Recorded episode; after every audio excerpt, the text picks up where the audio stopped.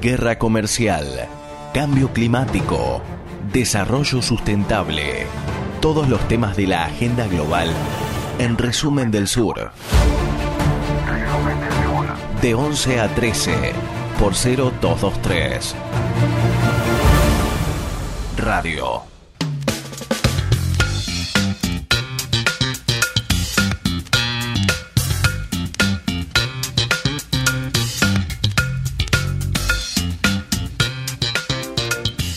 Asamblea General de las Naciones Unidas, la asamblea número 75, ¿sí? Eh, un aniversario importante, un número importante que cumple las Naciones Unidas, eh, que me parece que es la organización internacional más importante que tiene, que tiene el planeta de todas las organizaciones internacionales, que, mm, eh, como dijo su secretario general Antonio Guterres, han pasado dos guerras mundiales y un holocausto, ¿no? Este, para que se termine de conformar una, organización de la relevancia que tiene las Naciones Unidas.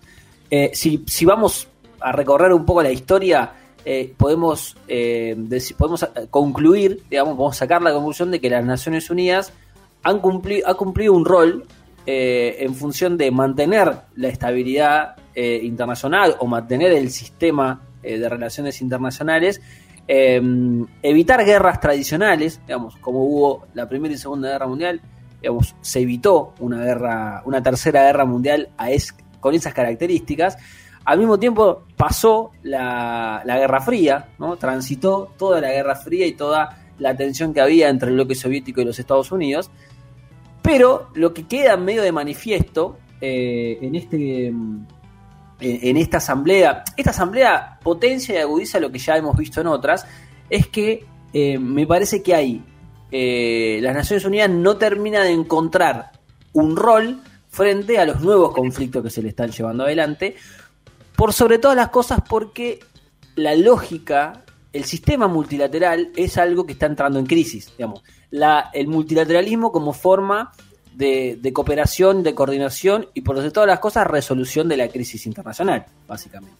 si, si tomamos la pandemia como como un factor que aceleró tendencias que ya existían y bueno, tenemos una agudización de los conflictos o de la puja entre Estados Unidos y, China, eh, tenemos una, mm, una, tensión entre, en Europa entre lo que es el sistema de integración europeo con los, los nacionalismos o las derechas reaccionarias que buscan romper ese sistema de integración.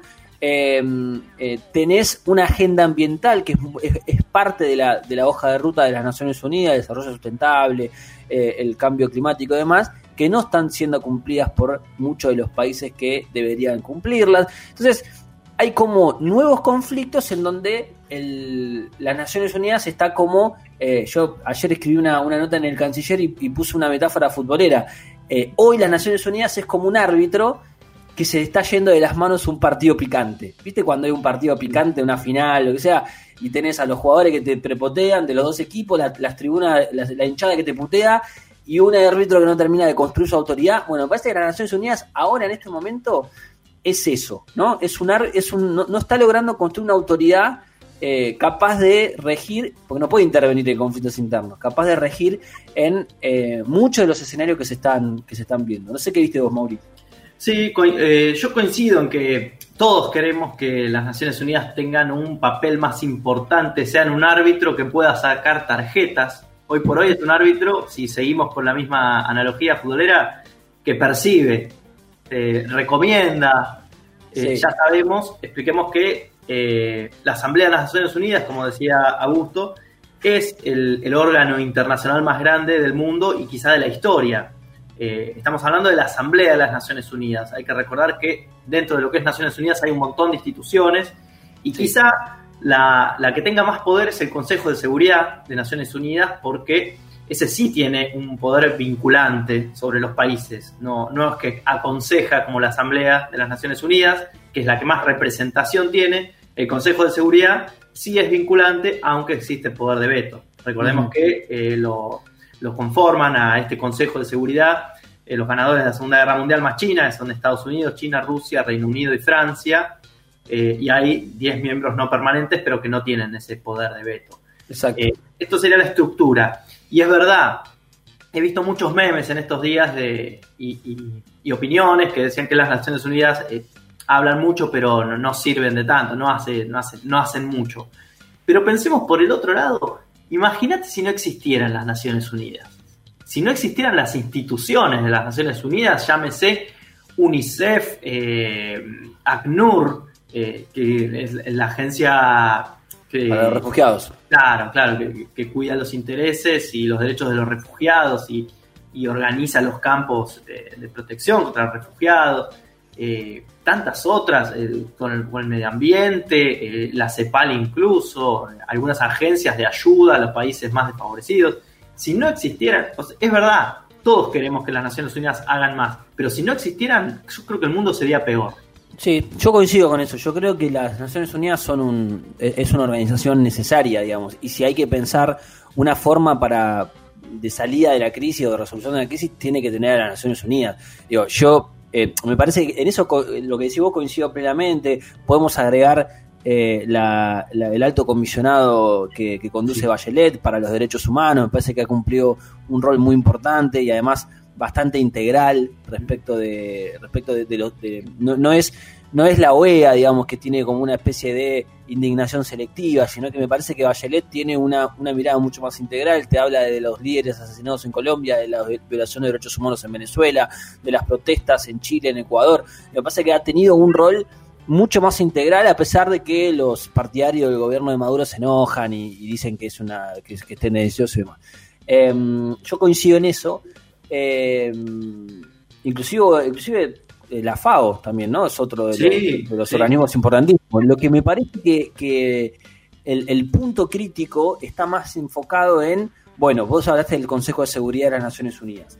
El Consejo de Seguridad, que como decía, tiene, un, tiene eh, los miembros permanentes, 10 miembros que no son permanentes y después un, consejo más amplio que, bueno, que, debate.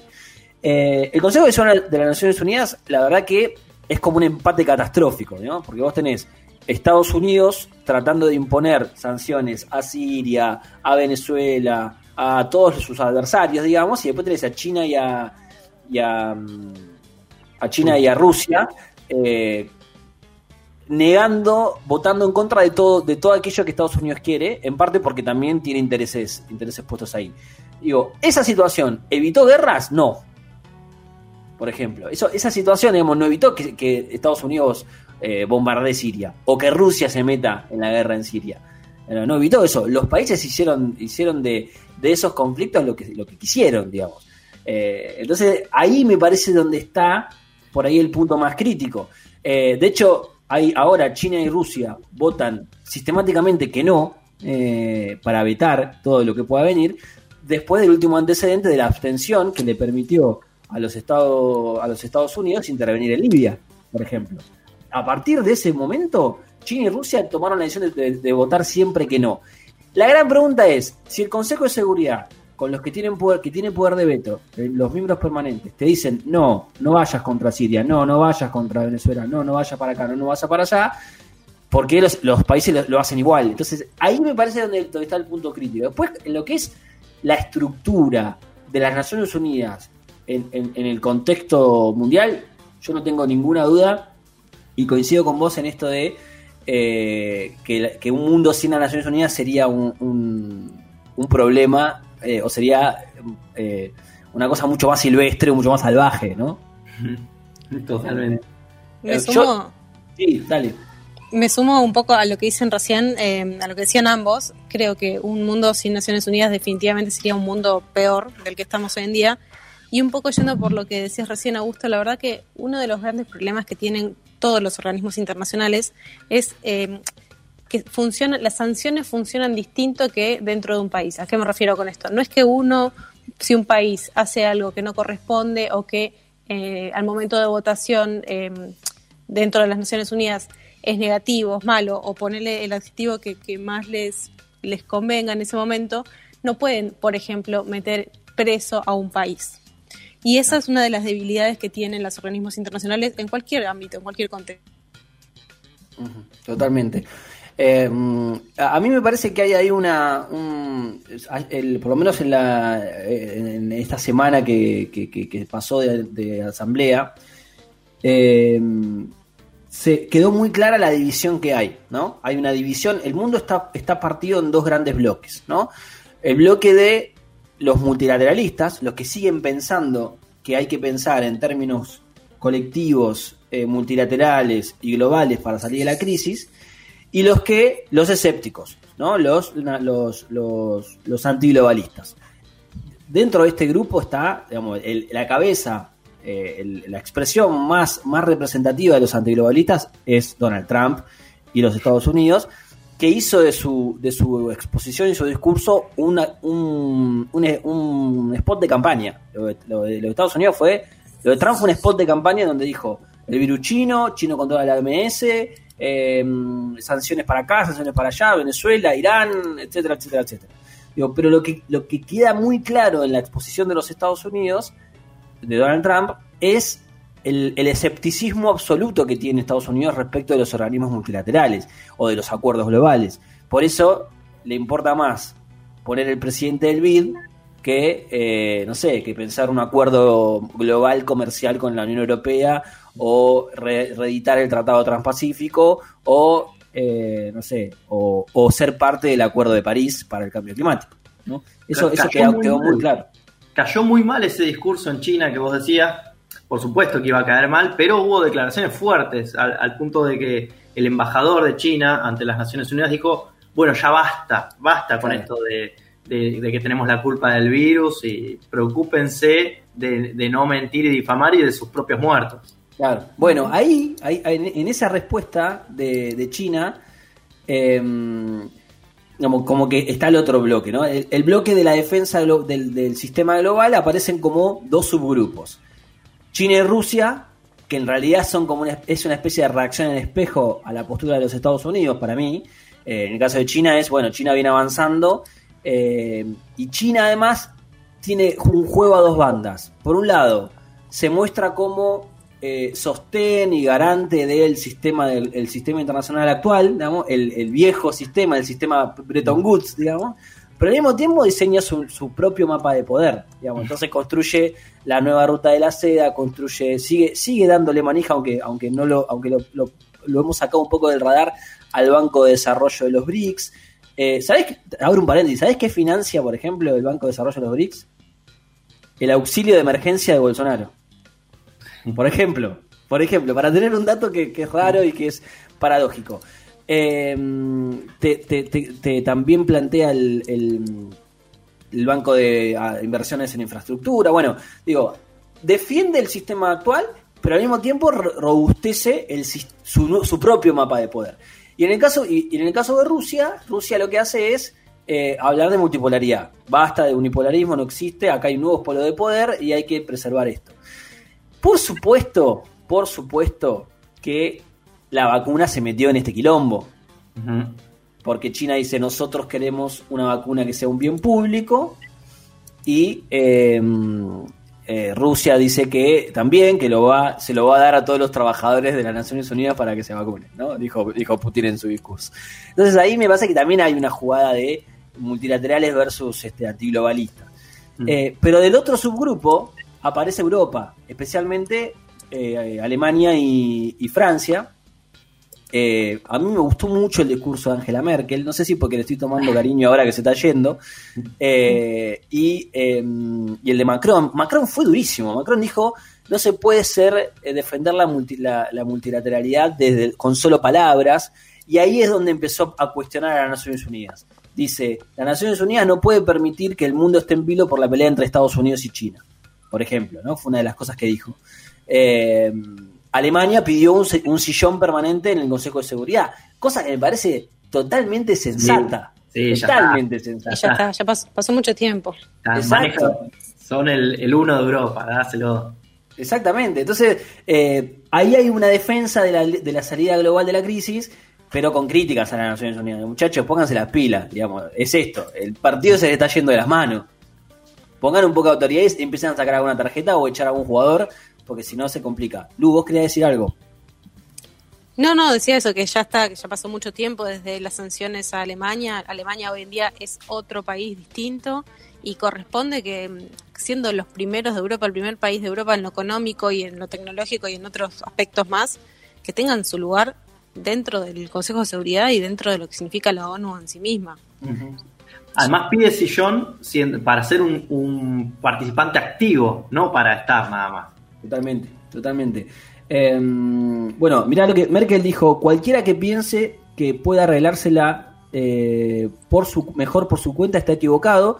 Nuestro bienestar es compartido y nuestro sufrimiento también. Somos un mundo, planteó, eh, planteó Merkel. Y, Macron lo que dijo, bueno, y eh, Putin y Merkel coincidieron en, en, esto de ampliar los, los, miembros permanentes del Consejo, del Consejo de Seguridad. Y bueno, lo que y Macron fue mucho más contundente, dijo, nuestra propia organización corría el riesgo de impotencia y los miembros permanentes no pudieron reunirse en el auge de la epidemia porque dos de ellos prefirieron mostrar su rivalidad. Ya no podemos estar satisfechos con un multilateralismo de palabras que solo nos permite acordar al mínimo común el mínimo común denominador, una forma de ocultar profundas divergencias bajo una fachada de consenso. Mm. Contundente, Macron. Em, Alemania, otro dato importante es que Alemania y Francia no jugaron detrás de la, de la, de la estrategia de Estados Unidos, por ejemplo, para ampliar las sanciones a Irán. Eso me parece un dato muy importante, porque claro, lo que plantean es, mira, nosotros armamos un espacio global del acuerdo nuclear con Irán y te fuiste vos, maestro, le dijeron a Trump. Vos, fuiste, vos saliste de este acuerdo. Nosotros no vamos a ampliar las sanciones cuando en realidad Irán estaba sentado en una mesa con nosotros y vos te levantaste y te fuiste son, algunas cosas que muestra una Europa tratando de eh, mostrarse independiente de esta disputa, como una especie de tercera posición, digamos, frente a una disputa que, la verdad que nos atraviesa eh, a todos. Eh, Augusto, ¿pudiste escuchar el, el, discurso del Papa Francisco? Porque de allí salió la frase que más me gustó de toda la Asamblea de las Naciones Unidas. Y dijo, de la crisis no se sale igual, salimos mejores o peores. Me encanta. Yo creo que vamos a salir peores, pero bueno, no, porque soy un pesimista. Eh, bueno, y, si, vamos para abajo, para abajo del mapa, vamos bajando, eh, ¿cómo fueron las posturas de, los países de la región? ¿No? Esa es otra, otra cosa interesante. Yo escuché completo el discurso de Bolsonaro. Eh, y Bolsonaro decide, y esto, es esto me parece que es interesante, porque Bolsonaro decidió ser el escolta de Estados Unidos en esta, en esta estrategia antiglobalista. Y acá es, es, interesante porque, a ver, Chile es aliado estratégico de Estados Unidos. ¿Sí? Pero, cuando, pero en el discurso, por ejemplo, plantea la necesidad de tener consensos para, para acuerdos del cambio climático. Eh, o sea, hace una defensa de, de, de la globalización como sistema de, de, generador de acuerdos, digamos, ¿no?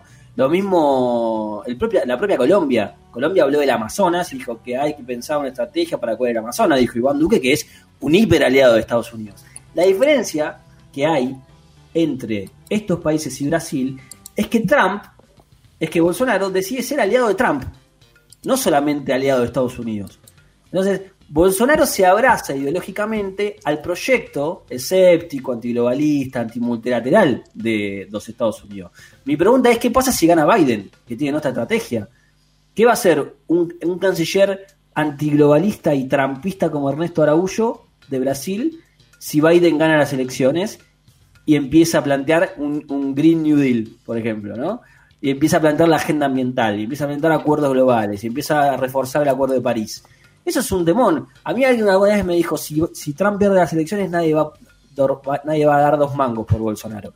Yo creo que, eso puede ser, pero lo que me parece sí es que van a tener que hacer un cambio de piezas ahí, porque si llega a ganar Biden, no pueden mantener el mismo canciller, que, y, además no es el canciller, es el canciller, el hijo, los hijos de Bolsonaro, el, un asesor que se llama Felipe Martín, que es eh, también parte de ese esquema que habla de que la OMS está copada por, la, por China, bueno esos jugadores van a perder peso si pierde Trump. Entonces, eh, me parece que ahí los militares, de la misma manera que pusieron mano en la economía, tal vez pongan, puedan poner mano en la, en la, en el control de la, o en las relaciones exteriores, y eso tal vez pueda ser una buena relación para una buena noticia para Argentina, porque vamos a tener un Brasil con una mirada un poco más regional.